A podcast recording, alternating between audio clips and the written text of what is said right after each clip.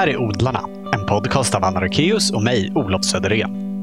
Odlarna ges ut i samarbete med Odlings-TV och innan vi börjar vill vi tacka våra sponsorer som möjliggör den här podden. Det är Villab Garden som levererar uterum och växthus fraktfritt i hela Sverige. Och så är det Grönit Konsult AB som saluför japanska verktyg av högsta kvalitet, till exempel silkesågar. Stort tack! Vår medverkande den här gången heter Henrik Zetterlund och jobbar sedan 70-talet på Göteborgs Botaniska trädgård. Idag har han sitt drömjobb där som hortikulturell intendent. Men han ägnar också en hel del tid åt sin egen trädgård på Kinnekulle och vi kommer förstås prata en hel del om denna också. Intervjun spelade vi in på Botaniska den 7 november. Varsågoda, Henrik Zetterlund. Vad gör det med dig att få jobba med trädgård? Ja, det har ju varit mitt största intresse en väldigt, väldigt lång tid. Det har varit hela mitt yrkesverksamma liv. Och det är ju på landet är det min fritid också. Ja. Och min hustrus. Ja, är hon också intresserad? Ja, väldigt intresserad. Så det är mycket som rör sig kring trädgård helt enkelt. Ja. Hur började det här intresset? Ja, det började väl på gymnasiet. När jag började samla på eh, nyttoväxter, vindruvor och fikon och så, så. Så gjorde jag en odlingslåda inomhus. Började samla på ormbunkar. Ja, hur kom det sig? Ja, nej, jag tyckte de var så intressanta, de var så fräcka. Och eh, det gick ju att få tag på rätt intressanta sorter på buketten på den tiden. Det här är ju liksom på nästan på 60-talet.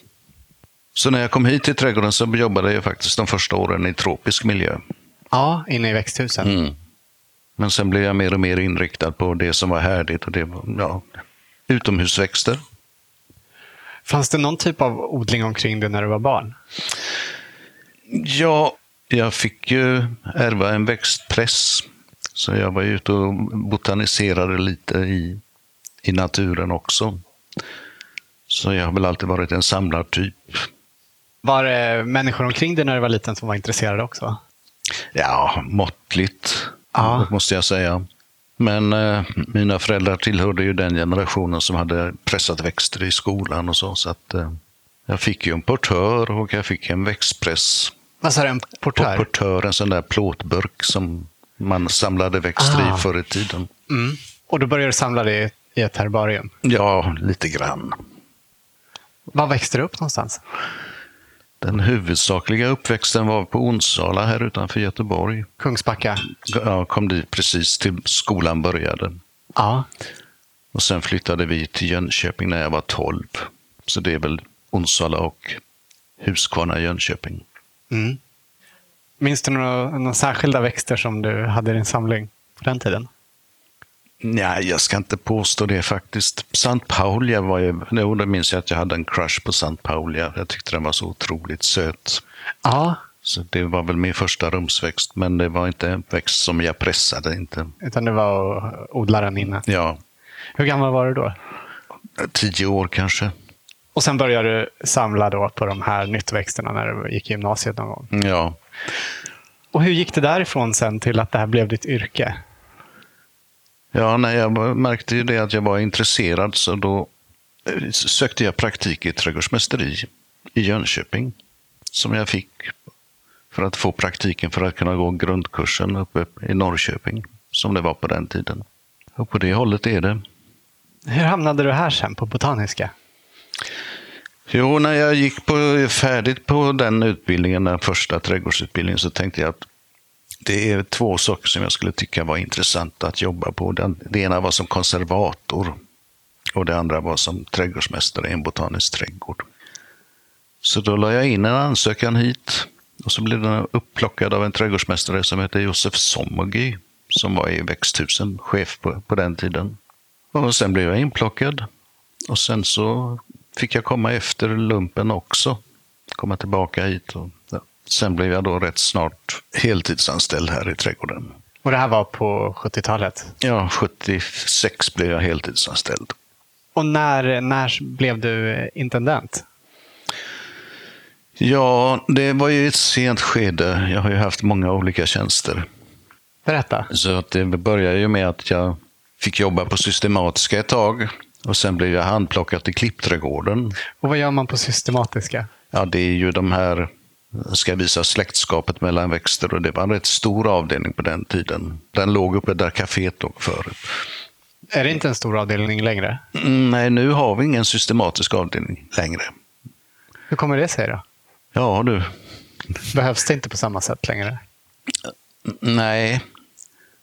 Egentligen ska man ju kunna gå en systematisk promenad i de samlingar vi har. Och sen var det väl då lite olika syn på systematiken. Så när vi byggde en ny då framför universitetet här borta så blev ju den urmodig ganska med en gång. Det hände så mycket inom storsystematiken så att det, så då bestämde vi oss för att lägga ner den. I... Hade det att göra med att gentekniken gick framåt? Eller? Ja, det är DNA som har förändrat det så mycket. Så. Det är annan kunskap helt enkelt än den man behövde då? Ja, det var ju mera logiskt för den som inte kunde det gamla. Och nu är det ganska ogreppbart får man säga. Väldigt tekniskt kan jag tänka mig. Ja. Ja, och, och efter att det var på systematiska? Så kom jag till klippträdgården. Och där jag påbörjade en stor omläggning som pågick i många herrans år. På vilket sätt förändrade ni den då? Ja, vi byggde om den i grunden. Det var ju som så att det var ju flera hundra lass med lera inkört i klippträdgården. Man tänkte då på den tiden att leran skulle hålla vattnet så att de blev mera torktåliga. Och så var det ganska simpla stenarbeten. Det var inte så speciellt snyggt. Så det ville vi ändra på. Bättre förhållanden för växterna och snyggare presentation av växterna. Och man kan väl säga att eh, det fortlöper än idag med omläggningar. Den trädgården måste hela tiden förändras och så. Mm. Och eh, förenklas. Att göra det lättare att sköta växterna, att komma till för besökare. Och, och sen så ville vi också ha mindre odlingsytor men bättre och då gjorde vi ganska mycket mera bredare gångar inemellan för att få ner på skötselintensiteten helt enkelt. Mm. Och idag är väl klippträdgården något som Botaniska verkligen är känt för? Jo då, men det har den i princip alltid varit. Det har varit den viktigaste, eller en av de absolut viktigaste delarna i trädgården. Så redan Karl Skottsberg på sin tid, han tyckte att det var en viktig del med växtgeografin och det stora antalet växter som rymdes där uppe. Men vi har bättrat på det och vi har ju ett väldigt gott renommé internationellt och nationellt. Ja, och att ni ville ta bort all den här leran de hade kört upp dit, det var alltså för att de växterna som ska vara där inte, inte trivs i det? Ja, så det handlade om att göra det mera väldränerat. Sen den första anläggningen så har vi dragit in vatten, automatisk bevattning, så nu är inte det här med vattenhållande så viktigt längre, utan då vill vi att överskottsvattnet ska rinna bort så fort som möjligt. Mm. Är det sand och grus ni har växterna i då? Jo då, vi gjorde konturerna i sand mm. och så la vi stenarna i det. Och sen så grävde vi bort en 30-40 centimeter som vi har en jordblandning i som är lämplig. Och sen har vi också byggt stora torvpartier för fjällväxter och växter från monsunbältet i Himalaya och de svalare delarna av världen som Ostasien, västra Nordamerika, västra Sydamerika. Det är spännande det där hur liksom, sådana livsmiljöer går att, går att återskapa här. Ja, nej, men man har ju ändå bara ett visst galleri som man ja. kan använda. Och det är ju må många växter som kommer från allt för extrema miljöer för att kunna bygga någonting åt. Men eh, vi har gjort så gott vi har kunnat. Det har mm. vi gjort. Du är ju med på många insamlingsresor. Mm. Hur, kan du liksom se när ni är på plats där redan att det här, det här kommer gå? Eller det här är ingen idé att vi tar med oss? Ja, det kan man ju göra, men man kan se det redan på kartorna och undvika att åka till de områdena som östligaste Himalaya och de riktigt regnrika delarna av Kina. Men sen har vi ju då bergsväxter från Iran de går ju inte att odla ute här, men då har vi ju vårt Dionysiahus som Just vi har det. samlingen i. Så det... Och de har vi pratat om med, eh, dels med Marika som sköter Dionysierna ja. och eh, även med Gerben som har jobbat med dem en del. Mm. Men det, är också, det ingår i ditt ansvarsområde som hortikulturell intendent? Ja, jag har ju skött om dem liksom helt och hållet tills Marika tog över dem för något år sedan helt och hållet. Så att, eh, nu är de i hennes händer Hur kändes det att lämna ifrån sig det, det ansvaret? För du hade haft hand om honom länge då, va? Ja, ja. Sen 70-talet. Ja. Nej, men det var bara glädjefyllt. Att de inte hänger på mig längre, utan nu, nu är det någon annan som får stå där och... Jo då. ja. Känns, det, känns det som ett tungt ansvar att ha ansvar för en samling så? Nej, det gör det väl egentligen inte. Men eh, om man ska lämna ansvaret ifrån sig så känns det liksom som man ska vara väldigt övertygad om att den personen är rätt på att ta hand om de växterna. Och göra det minst lika bra, helst bättre. Vilket Marika gör med Dionysierna nu, för att de har ju aldrig varit så fint skötta som nu. Tog det lång tid att hitta en person som du kände att du kunde lita på och lämna över till? Mm, Ja, jag har ju haft andra personer här, men eh, då har det ju inte varit så aktuellt att lämna över dem. Då har jag velat be- behålla dem mera.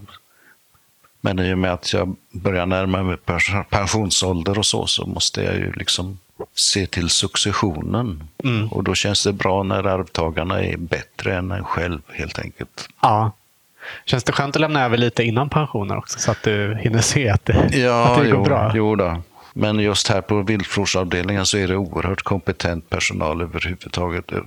Överallt hittar ni dem. Mm. Men om vi återgår till, till din historia. Då, då jobbade du med den här klippträdgården. Ja, man kan säga från 70, 77, 78. 78 brukar jag tänka att vi började bygga om den. Och 93 så hade vi någon sorts invigning på det hela. Så det är ju ganska många år som, Ja, som vi gjorde den stora omläggningen. Men sen som sagt var, det har fortsatt efter det också. Mm. Och nu, nu görs det stora anläggningar där uppe. Dels Kaukasus och dels har vi börjat bygga om uppe i Amerikaskuggan. Och eh, på subalpina Asien har ju Johan byggt stora fina partier också. Och för att hålla upp intresset på personalen och så, så är det ju inget som är bättre än att låta dem göra sina egna anläggningar och sen så hålla liv på växterna i dem. Mm. Att man liksom känner att man har byggt upp någonting. Ja. Ja. Och vad hände sen efter klippträdgården? Först blev jag ju chef över alpavdelningen som det hette då. Ja. Det som numera är Bildflor. Och sen så skulle vi starta en affär här i slutet på 90-talet. Mm. Och då fick jag leda det arbetet ett tag. Ah, är det den butik som Ja, finns idag också? Det är Aha. det. Och sen då en period, ja, slutet på 90-talet, så blev jag eh, överträdgårdsmästare för hela trädgården. Ja. Är det det som eh, Anders Stålhand gör idag? Ja, fast det är inte samma. Nej. Men, men det var liksom den organisationen. Ja. Och först när jag slutade med det så blev jag hortikulturell intendent.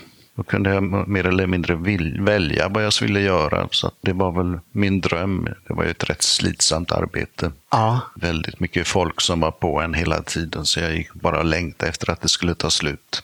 Och sen fick jag mitt drömjobb som är hortikulturell intendent, en sorts trädgårdsmästarbotanist helt enkelt. ja. Har det levt upp till dina förväntningar? Ja, då, det har det gjort. Och par parallellt med alla de här olika jobben du har gjort här så har du också utbildat dig. Eller Ja. du har tagit pauser för att utbilda dig till ja. trädgårdstekniker. Ja, det har jag gjort. Med tio års mellanrum. Så Ah. det har varit ganska behagligt också. Vad är skillnaden på trädgårdstekniker och trädgårdsmästare? Ja, nej, men de byter ju nomenklatur. Ja, Eh, Så att eh, nu heter det väl landskapsingenjör. ah, det är samma. Det är väl i princip samma. Mm. I princip. Den blev väl lite längre då, men det, det ska motsvara samma. Ja. Men vill du berätta mer om vad du gör idag som hortikulturell intendent? Ja, det är väl då eh, en viss kvalitetssäkring av samlingar. Jag är väl ändå den som har den bredaste erfarenheten av våra löksamlingar och våra specialsamlingar. Och uppe i klippträdgården också. Jag försöker hålla den nivån på det. Är du någonsin ute och jobbar praktiskt i trädgården också? Ja, nej, men det är jag ju. Jag jobbar rätt mycket med lökomplantering och en hel del med sådder och sticklingar och sånt också. Ingår det liksom i dina uppgifter som intendent? Eller är det för att du... Ja, jag heter ju hortikulturell intendent och det innebär Ja. att jag ska hålla på med trädgårdskonsten. Sen har vi då vetenskapliga intendenten också, som är rena botanister. Alltså det, så det ingår att du ska, ska vara ute och gräva? Ja, eller, i princip så kan jag ju faktiskt nästan göra vad jag vill. Ja, No. vilket härligt jobb. Ja. Jo, nej, men det är ett bra jobb, verkligen. Det, och det är ju liksom en reträttpost då sen jag slutade som chef här som, som första trädgårdsmästare så var det det jag ville mest av allt. Ja. Har du ingen, eh, inget liksom chefsansvar över personal? Nej, nej, det har inte intendenterna här i trädgården. Det är bara växterna? Det är bara, över. bara det roliga. Mm. Men å andra sidan, när jag var första trädgårdsmästare så var det över 50 personer som jag skulle hålla utvecklingssamtal med och så. Och det, det blev ju lite mycket. Mm. Så det var väldigt skönt att komma ifrån det. Då har man inte så mycket tid för, för växterna när det är så många människor man ska jobba med. Nej, det har man inte. Utan det är, växternas problem är inte de stora, utan det är all, alla andra problem som man har. Mm. Men när ni gör om eh, delar av trädgården så, är du med liksom och ritar och Mm. eh, vad ska man säga, gestaltar hur det ska se ut också? Ja, det är jag så tillvida att eh, jag gör ju skisser. Och sen går jag ju upp då och arbetar vid sidan av. På de här stora omläggningarna som vi har gjort har jag ju gjort en grundskiss.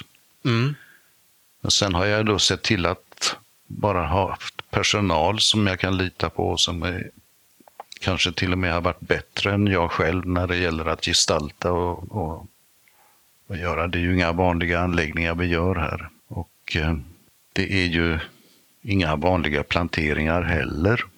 Nej. Så att eh, de kan man inte göra vid ritbordet, tycker jag. Andra tycker väl kanske att man kan göra det bättre på ritbordet, bordet, men eh, det är så mycket som händer på resan som man ska kunna justera.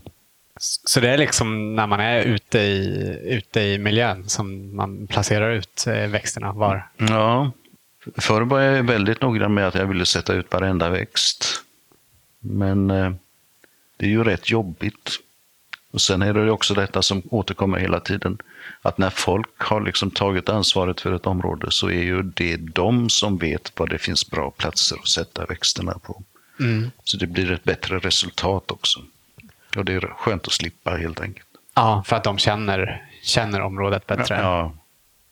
Och sen är det då urvalet inför vårat, våran frölista, Index Seminum, som jag har gjort de senaste åren. Och det är den listan med fröer som ni eh, erbjuder andra botaniska trädgårdar? Just, just det. Och sen har jag väl då suttit och bestämt vad vi ska ha för sortiment genom att gå igenom frölistor från hela världen och kryssa för det vi skulle försöka här. Helt enkelt. Hur gör du det urvalet? Ja, utifrån mina kunskaper helt enkelt. Reagera på växter som jag tycker låter intressanta och som vi inte har haft eller som vi har haft och har förlorat. Och det, är, det är en värld som pågår inne i mitt huvud kan jag säga. Det är inga listor som jag har framför mig utan det, är- Nej. det är som det faller sig. Är det sånt du ligger och tänker på nätterna? Nej, det var det förr i tiden. Ja. Ja, ja, det var, då kunde jag drömma mig bort i underbara fantasier, men eh, inte så mycket nu för tiden. Nu, nu är det mera min privata trädgård som uppfyller mig, sådär, som, Ja. jag, som jag kan ligga och tänka på på kvällarna. Vill du berätta mer om den? Ja, det är väl ungefär 10 000 kvadratmeter på Kinnekulles östra sida. Ja, det är rätt stort. Det är rätt stort, ja. Mm. Och eh, det var väldigt förfallet, både huset och trädgården när vi kom dit. Det var som en djungel, as askdjungel, liksom där asken växer som allra bäst. Och det var väldigt igenvuxet, så vi började holka ur en sal i denna djungel. Men sen år 2000 så fick vi hjälp.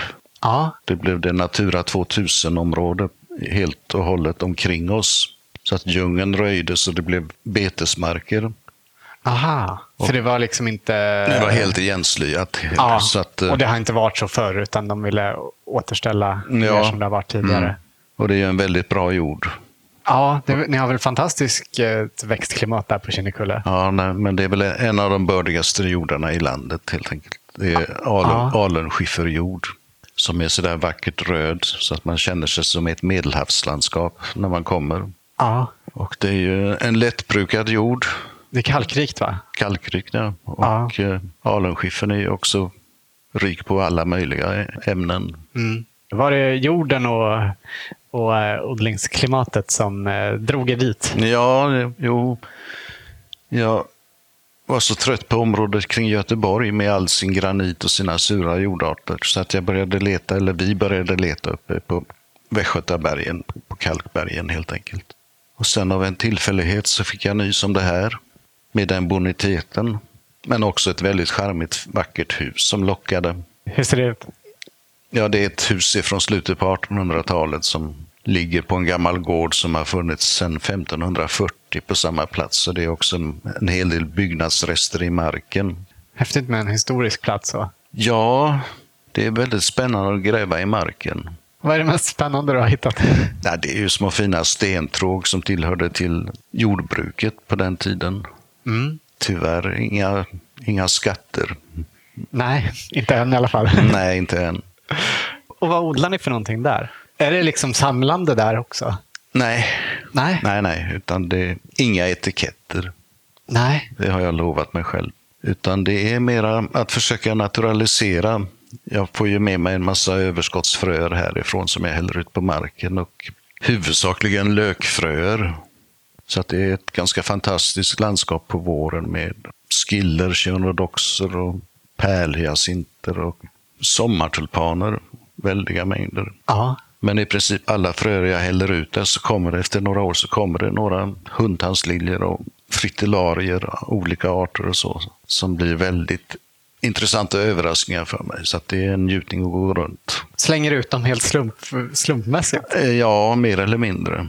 Det är väl vissa ställen jag går till där jag tror att det ska gå lite extra bra. Men nu har jag sett sådana förvånande saker så att nu tänker jag att nu kan jag nästan hälla ut det precis överallt. Vad är, vad är det som har förvånat dig mest med av sånt som har tagit sig? Ja, nej, men det är olika klockliljor, fritillaria-arter helt enkelt, som jag liksom har spritt ut några frön. Sen har jag glömt bort det och sen efter tio år då har jag kommit tillbaka och har jag sett att de står där på backen bara rätt upp och ner. Det hade jag inte förväntat mig. Utan Nej. orsaken till varför jag häller ut fröna det är att jag kan inte slänga dem i soporna när folk har hållit på och rensat dem och gjort dem fina. Så att eh, jag tar så mycket frö jag kan och häller ut. Aha. Och likadant med hundtandsliljor från västra Nordamerika som, som dyker upp på liknande sätt. Men då har de fröna legat, legat där på jorden i flera år innan de har börjat gro. Och sen kanske ja. det tar flera år till innan de blommar. Ja, de brukar ju gro inom två år. Så kan de kanske räkna att det tar sju år innan de blir blombara. Ja. Men då har de ju stått i annan vegetation blandkärs och så. Så att jag har ju slått de områdena. Jag hade absolut inte förväntat mig detta helt enkelt. Och det är Nej. likadant med kaukasiska liljor som börjar dyka upp här och var. Det verkar vara ett himla spännande sätt att odla på. Ja, det är ju det. Och det är ju det lättaste sättet helt enkelt. Och så har jag börjat då med att eh, det som sätter mycket frö går jag runt och sprider ut så att det blir mer och mer av det. Och det är ju väldigt häftigt när det är sommartulpaner. Då. Jag ser framför mig att det är liksom gläntor i den här en... lövskogarna med massa tulpaner. Jo, det är det. Det låter ju fantastiskt. Ja. Pioner har vi också väldigt mycket. Och på liknande sätt. Vi har sått fröna i backarna där så att vi har ju pioner liksom i landskapsplanteringar nu. Och det känns väldigt belönande att gå runt där och titta. Ja. Hur länge har ni haft den här trädgården? 22 år har vi haft den. 95 köpte vi den. Ja. Mm. Tänk vad tiden går fort. Finns det inte risk när man sprider ut eh, växter från främmande platser så i naturen att eh, arter blir invasiva? Eh, ja, det finns ju vissa exempel. Jo då. Men det är inget sånt du har ställt till med? Ja, det har jag väl i och för sig. Eh, jag är väl inte riktigt sådär... Jag, jag ser inte det som ett problem.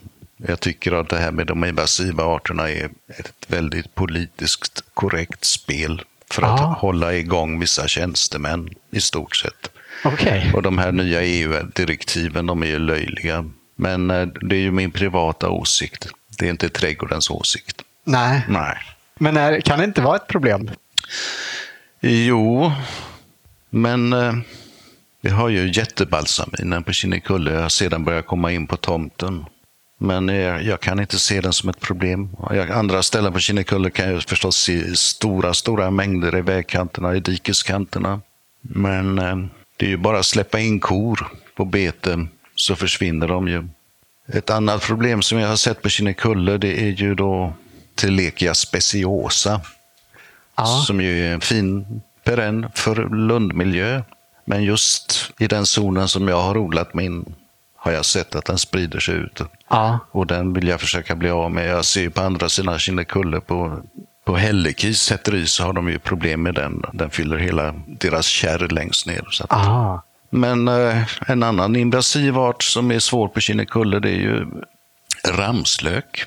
Har den inte funnits där naturligt? Nej, det kan jag inte tro. Utan den har nog förts in och den tar ju över vissa miljöer helt. Den, ja, för det den växer är, ju kopiösa mängder av ja, den ja, den, men den är jag rädd för. Men den är också nosar i nederkanten på trädgården. Ja. Var kommer den ifrån? Ja, den kommer ifrån Sydeuropa.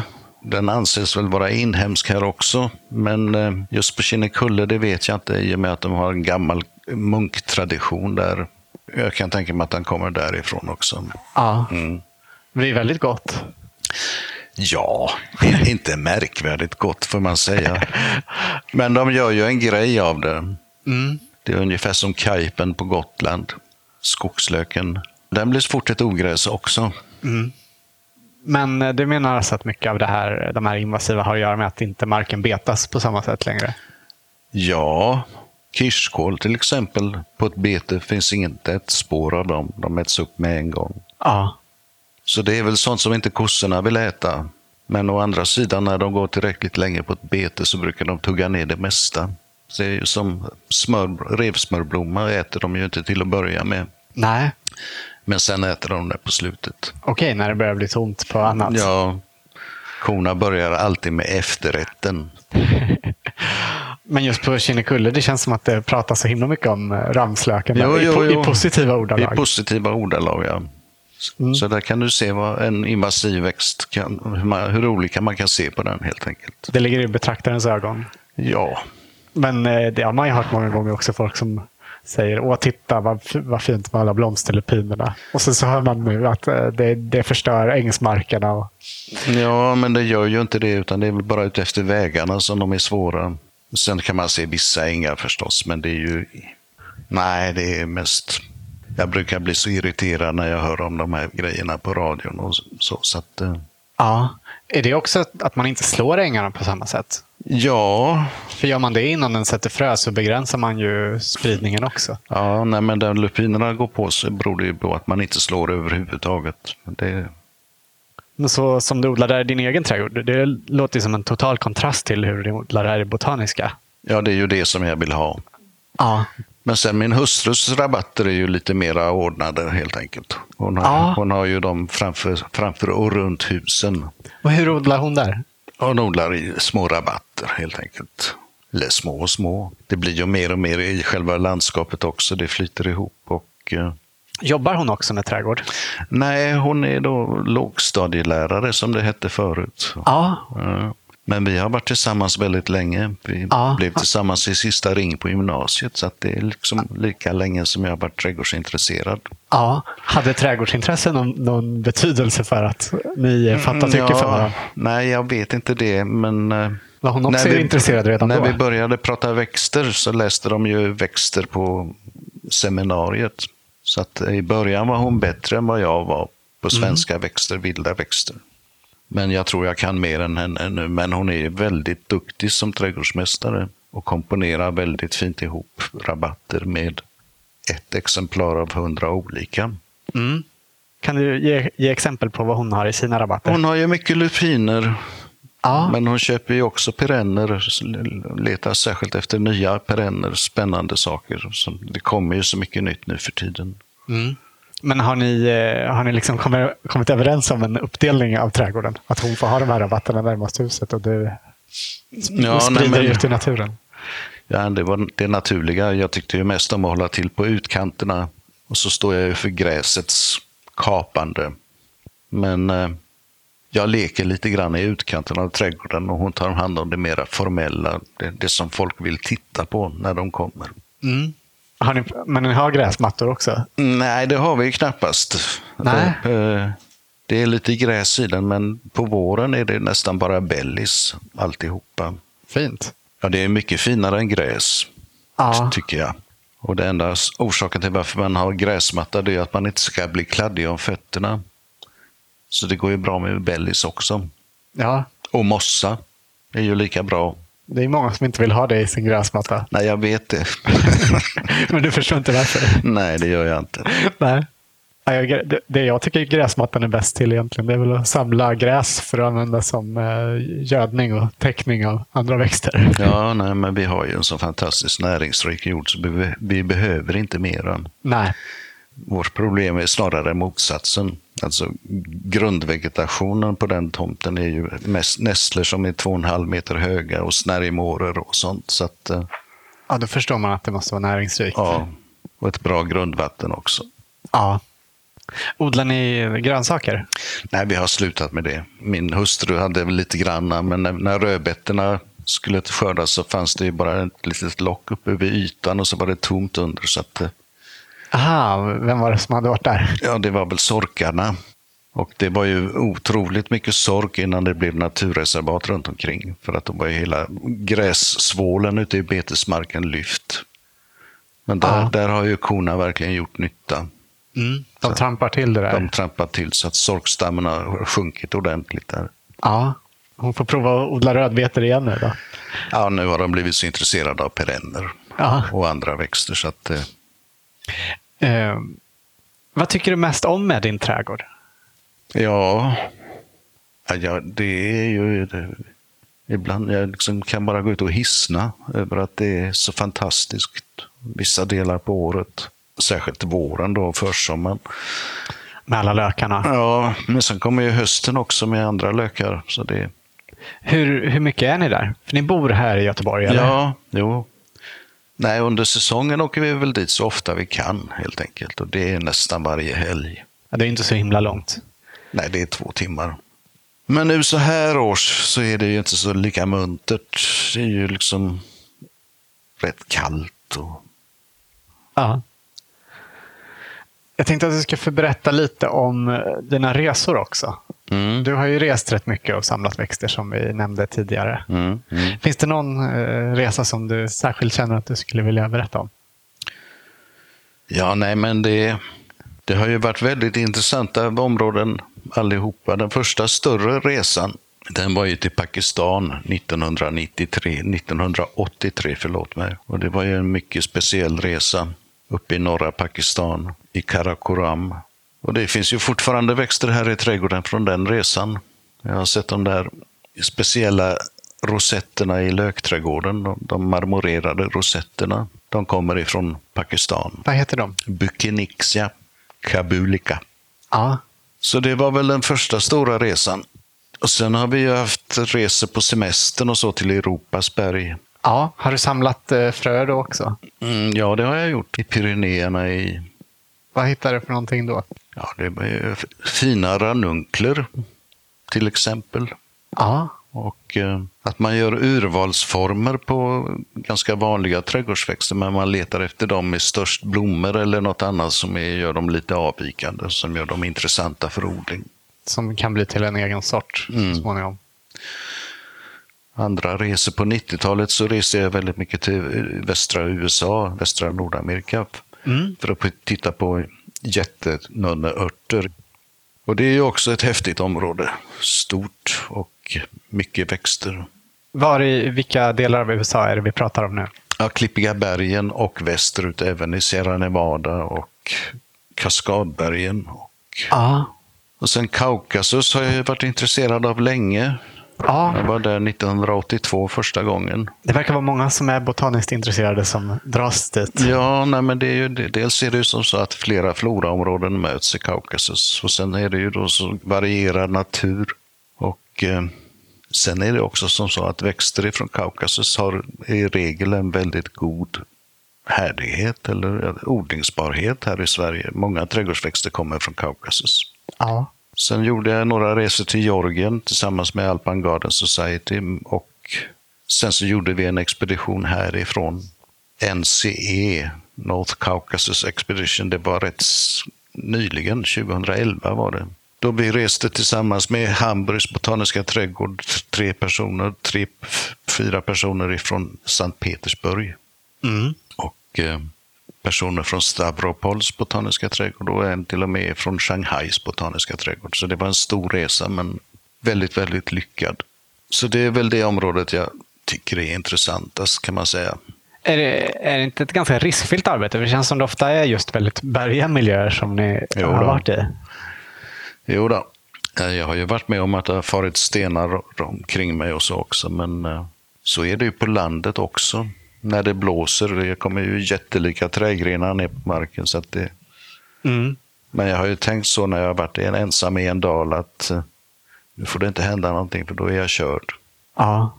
Man rör sig försiktigt då. Och det är långt ifrån eh, civilisation och mobiltelefoner ofta? Ja, det är svårt att hitta en. Om man inte, ja. ja.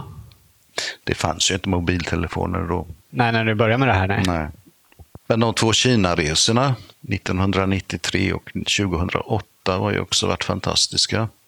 Och det är ju då en hel del träden från den här senaste resan 2008 som vi, vi har planterat ut här i trädgården. Ja. Men jag har ju också sett till att få lite pinnar till landet. Och de växer på nu, så nu håller jag på med kinesisk skog. Ja. De första åren så röjde vi ju bara. Och jag hade inte aldrig att jag skulle plantera ett träd. Du ville bara bli av med träden? Ja, men sen planterade jag en skog av tulpanträd från eh, Nordamerika då. Och så nu har jag den vuxit sig så hög så den är, ja, de är nästan 10 meter höga. Ja, de blir ju gigantiska. Ja, och de har nyligen börjat blomma. Men den stora grejen är att jag märker att det inte växer så mycket under träna. Nej. Eh, och då behöver jag inte lägga så mycket skötsel på dem. Så nu när jag börjar bli äldre så planterar jag igen mer och mer för att det ska bli mindre och mindre att göra. För träden hjälper till att hålla undan på marken? Ja, det blir inget gräs. Nej. Eller inte så mycket. Hur mår alla dina lökväxter under träden då? De mår alldeles utmärkt. De har ju den här strategin också att de är uppe innan bladen kommer, löven kommer på, på lövträd. Så de klarar att det blir skuggigt sen på sommaren? Ja, de gör det. Mm. Har din fru varit med på insamlingsresor och så också?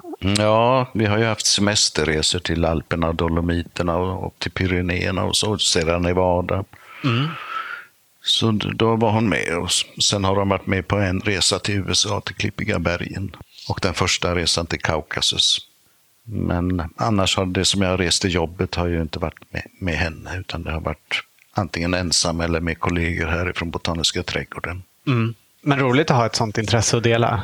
Ja, verkligen. Ja.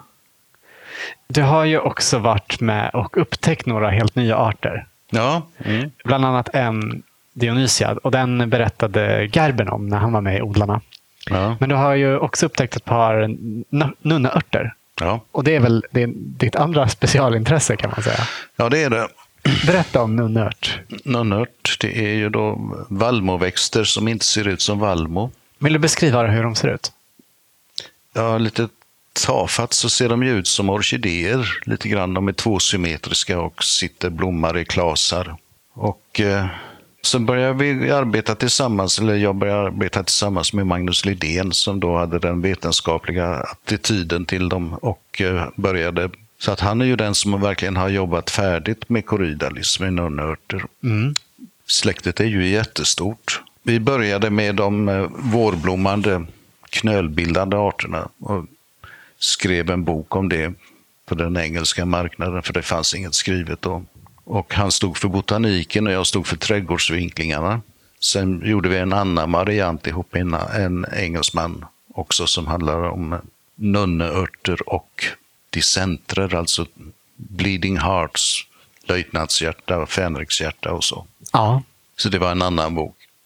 Och då var det ju så lyckligt att ja, vi hittade en art i södra, det var Makedonien, ja. men det var Jugoslavien. Mm. En ny art för det området. Som Magnus då döpte till Zetterlundi, Corydalus Zetterlundi. Hur känns det att ha en växt döpt efter sig så? Det känns jättebra. Ja. Det, det är det. Och det är ju väldigt bra att ha en så god kompis som tycker att man förtjänar det också. Som, mm. Sen hittade jag då Corydalis henriki i södra Turkiet några år senare. Och det är samma Magnus. Men det är också Magnus som har beskrivit Dionysias Eterlundi, så det är också ett av hans intressen. Så du har både för och efternamn? Ja, det har jag ju faktiskt arter. på ett par krokusar också. Krokus henriki ja. och Krokus Zetterlundi. Var kommer de ifrån? De kommer från Turkiet, olika delar. Och Det är också en kompis som har beskrivit dem. Janis Rukshans ifrån Lettland. Vi har, jag tror vi har varit inne på det lite grann tidigare, men hur vet man att eh, en art är ny? Ja, antingen är man specialist på området och då, då vet man det. Och Magnus är ju specialist på de här områdena. Och Janis är ju specialist också på sitt område. Sen har jag ju vissa saker som jag tror är nya arter. Mm. Men eh, skulle inte falla mig in och beskriva dem, för jag tycker inte att jag kan tillräckligt mycket om de arterna som är runt omkring och så. så att, eh, Nej, okej. Okay. Det är ett stort ansvar. Mm. Men det är liksom en, en, eh, beskrivning av hur växten ser ut i alla sina olika delar och stadier? Eller, ja, no, det är eller gör man DNA-analyser för att ja, fastställa om det är nya arter också? Numera gör man DNA-analyser, men eh, det är också viktigt att man ska kunna skilja dem åt morfologiskt ja. på utseendet. Eh, att sammanställa en diagnos, det kräver ju kunskap, fackkunskap. Jag har faktiskt varit med och beskrivit en art en pion som vi beskrev för något år sedan, bara Janis Ruksas och jag, som vi döpte till Peonia Wendelboi efter vår före detta chef här. Per Wendelbo? Per Wendelbo, som, som introducerade den första gången då 1978. Sedan dess har vi haft den i odling. Mm. Men inte förrän helt nyligen så beskrev vi den som en egen art. Men, men nunnörten då? Vad är det som är så fascinerande just med den? Ja, det var ju de vårblommande som vi började med. Mm. Och de är ju så extremt tidiga och ger så pass mycket färg under en tid då de syns så väl för det finns ingen konkurrens. Så då lyser de då i rött och vitt och blått och violett. Så blommar de över och sen så går det bara några dagar så är de helt borta. Försvinner på ett trevligt sätt. Ja. Står inte en massa gul blast mer än några dagar till exempel. Nej, men det är också den här förgängligheten och det att primörvärdet när de kommer på våren. Är det några som är eh, spridda som trädgårdsväxter? Ja, det börjar bli mer och mer nu. Corydalis flexuosa, pandanunört, är ju väldigt vanlig. Den var inte det för 20 år sedan. Nej. Ja, eller för 20 år sedan. Tiden går så fort. ja. Men, så det kommer och så kommer det nya hybrider mellan de kinesiska arterna i odling och så. Så att det, det sker hela tiden en utveckling. Så att det är spännande att vara med. Mm. Har du mycket nunnaört i din egen trädgård? Ja, ja, det har jag. Växer de på samma sätt under träden? Ja, de är främst i den miljön. Mm. Men de växer blandat med andra lökar, med skilla och kenodoxa och så. Och de sprider sig också bra myrorna hjälper ju till att flytta fröna på dem så att de kommer upp på lite olika ställen. Ja, spännande. Och, ja, men väldigt många av de här lökväxterna, de tidiga lökväxterna, är ju myrspridda också. Så jag har verkligen satsat på en stor myrstack. De bär runt på de här fröna? Alltså. Ja, ja, det gör de. Men bär, bär de dem inte bara hem till stacken då? Nej, de gör väl inte det. De tappar väl bort dem ibland. Ja, ja. tappar dem längs vägen. Ja. Kan du se på växterna var deras stigar går? Eh, ja, myrättan är ju då, den går ju mot andra, den går ju mot bladlussamlingar faktiskt i buskar. Det ger mera produktivt. Men nonnörtsfrön har ju ett litet bihang som är oljerikt. Ja. Men de biter väl av det på vägen hem så att de bär inte hela fröet utan de släpper det på, kan, på vägen och så. Mm. Men det är många växter som sprids med, med myror. Blåsipper, vitsipper, julrosor. Det är spännande. Man mm. tänker sig att kanske fåglar är de som mest sprider Ja, det är röda, röda bär. Mm. Är det bara eh, roligt och lustfyllt med trädgård och, och odling? Eller eh, känner du, känns det motigt och stressigt ibland? Eh, nej. Nej, det har bara positiva känslor. Det kunde väl vara känsligt eller motigt när man var yngre och ville så mycket mera. Men nu blir man mera laid back som åldring här så att eh, det lönar sig inte. Nej, menar du att det var stressigt för att du inte kände att du hann göra allt som du ville? Ja, nu får det bli som det blir. Ja. Hoppas det blir så mer för åren, för jag kan ganska ofta känna sådär att jag inte hinner göra allt som jag skulle vilja. Ja. Nej. Du nämnde ju att du, att du närmar dig pensionen. Ja. Är det den egna trädgården som kommer få din, din fulla uppmärksamhet när du slutar på jobbet här? ja, det får jag väl säga. Ja. Eh, Finns det annat som du ser fram emot? Nej, jag kan inte påstå att jag ser fram emot pensionen. faktiskt. Nej. Jag har det så vansinnigt bra nu, men du vet att här i den offentliga sektorn så blir man ju utsparkad när man är 67. Ja. Och de kommer ju inte hinna ändra det här till 69 under de här åren, så trögt som det går hela tiden. Så det, det har jag inga förhoppningar om. Nej, men du hade velat vara kvar om du kunde. Ja, i alla fall som det känns nu. Ja. Nu är det ju inte riktigt nästa år jag ska gå. Så det, Hur länge är det kvar? Jag fyller 64, så då är det alltså Ja, men då är det några år tre år till. Men vad tråkigt egentligen att det är så. För om, om man vill fortsätta jobba så Jo. känns det som man borde kunna få göra det. Mm. Om man vill och orkar och kan. Just det. Men jag tror att det är ganska vanligt tvärs över i alla offentliga verksamheter att man, man, ska, gå, man ska gå när man är senast 67. Ja. Känns som det överhuvudtaget borde finnas en större flexibilitet med det där. För det finns ju många som vill eh, sluta tidigare eller kanske gå ner i tid tidigare för att hinna med mer annat också. Men, Jo, jo, men det ingår ju flexibilitet i de här förslagen som läggs, men som det är liksom boom. ja. Men eh, nu framöver då? Har du några nya resor inplanerade? Ja, jag ska åka till Iran i slutet på april i år på en privat resa, helt enkelt. En nöjesresa. Ja. Men kommer du gå ut och, eh, Ja, ja, ut och är- leta växter då också? Det är bara växtmänniskor på den resan. Ja. Så det är väldigt intressanta områden. Iranska Azerbajdzjan och iranska Kurdistan. Vi ska bland annat åka och titta på den här Peonia bendelboe ja, som jag har varit med och beskrivit. vad roligt. Har du sett den i sin naturliga miljö Nej, jag har inte det. Jag har ju sett bilder dock, men eh, det- jag ser mycket fram emot detta. Ja. Mm. Är det något särskilt du hoppas hitta på den här resan? Ja, vad kan det vara då? Ja, dels hoppas jag hitta någon, någon ny Dionysia. Ja, Har jag tur så kan, det kan man ju hitta nya arter fortfarande. Vi hittade ju faktiskt en, två, tre, fyra, fem nya Dionysier. ja helt nya arter. Ja, nya taxa. Så det kan vara underarter också har vi hittat. På två resor i Sagrosbergen. Och där har man ju inte rest så speciellt mycket. Och så är det också en ny klocklilja, en fritillaria, som ser väldigt spännande ut. Ja, roligt. Eh, Men det roligaste är sånt som man inte är beredd på. Helt enkelt. ja, brukar man liksom ha någon sorts föreställning om vad man ska hitta? Eller är det mycket överraskningar? Det är väldigt mycket överraskningar. Och om man tror att man ska hitta något så hittar man det inte, kan man säga. Så det, det gäller att, att vara med. Ja. Vi brukar alltid avsluta våra intervjuer med att våra medverkande får ge sitt bästa odlingstips.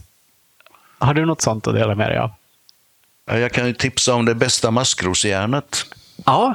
Det, det är ju en, en kofot. Ja. Alla maskrosjärn man köper de böjs efter ett par gånger, men ett, en kofot är verkligen effektiv. ja. Men maskrosorna, de vill du inte ska bre ut sig i, i gräsmattan som eh, bellis. Ja, nej, men det är ju en kväverik trädgård det här. Och bellisen är jag glad för. Men maskrosor, det, ska, det, det har väldigt mycket maskrosor också. Och väldigt mycket svalört. Ja. Och jag plockar inte upp varenda maskros, utan jag tänker bara rent maskrosjärn har man ju till andra saker också. Mm. Annars är väl mitt bästa råd det att jobba bara i nedförsbacke, så går det mycket lättare. Mm. Det är ett bra tips. Ja, det är det. Tack så jättemycket för att eh, vi fick komma hit, för att du tog dig tid för oss. Ja, tack, tack. Tack.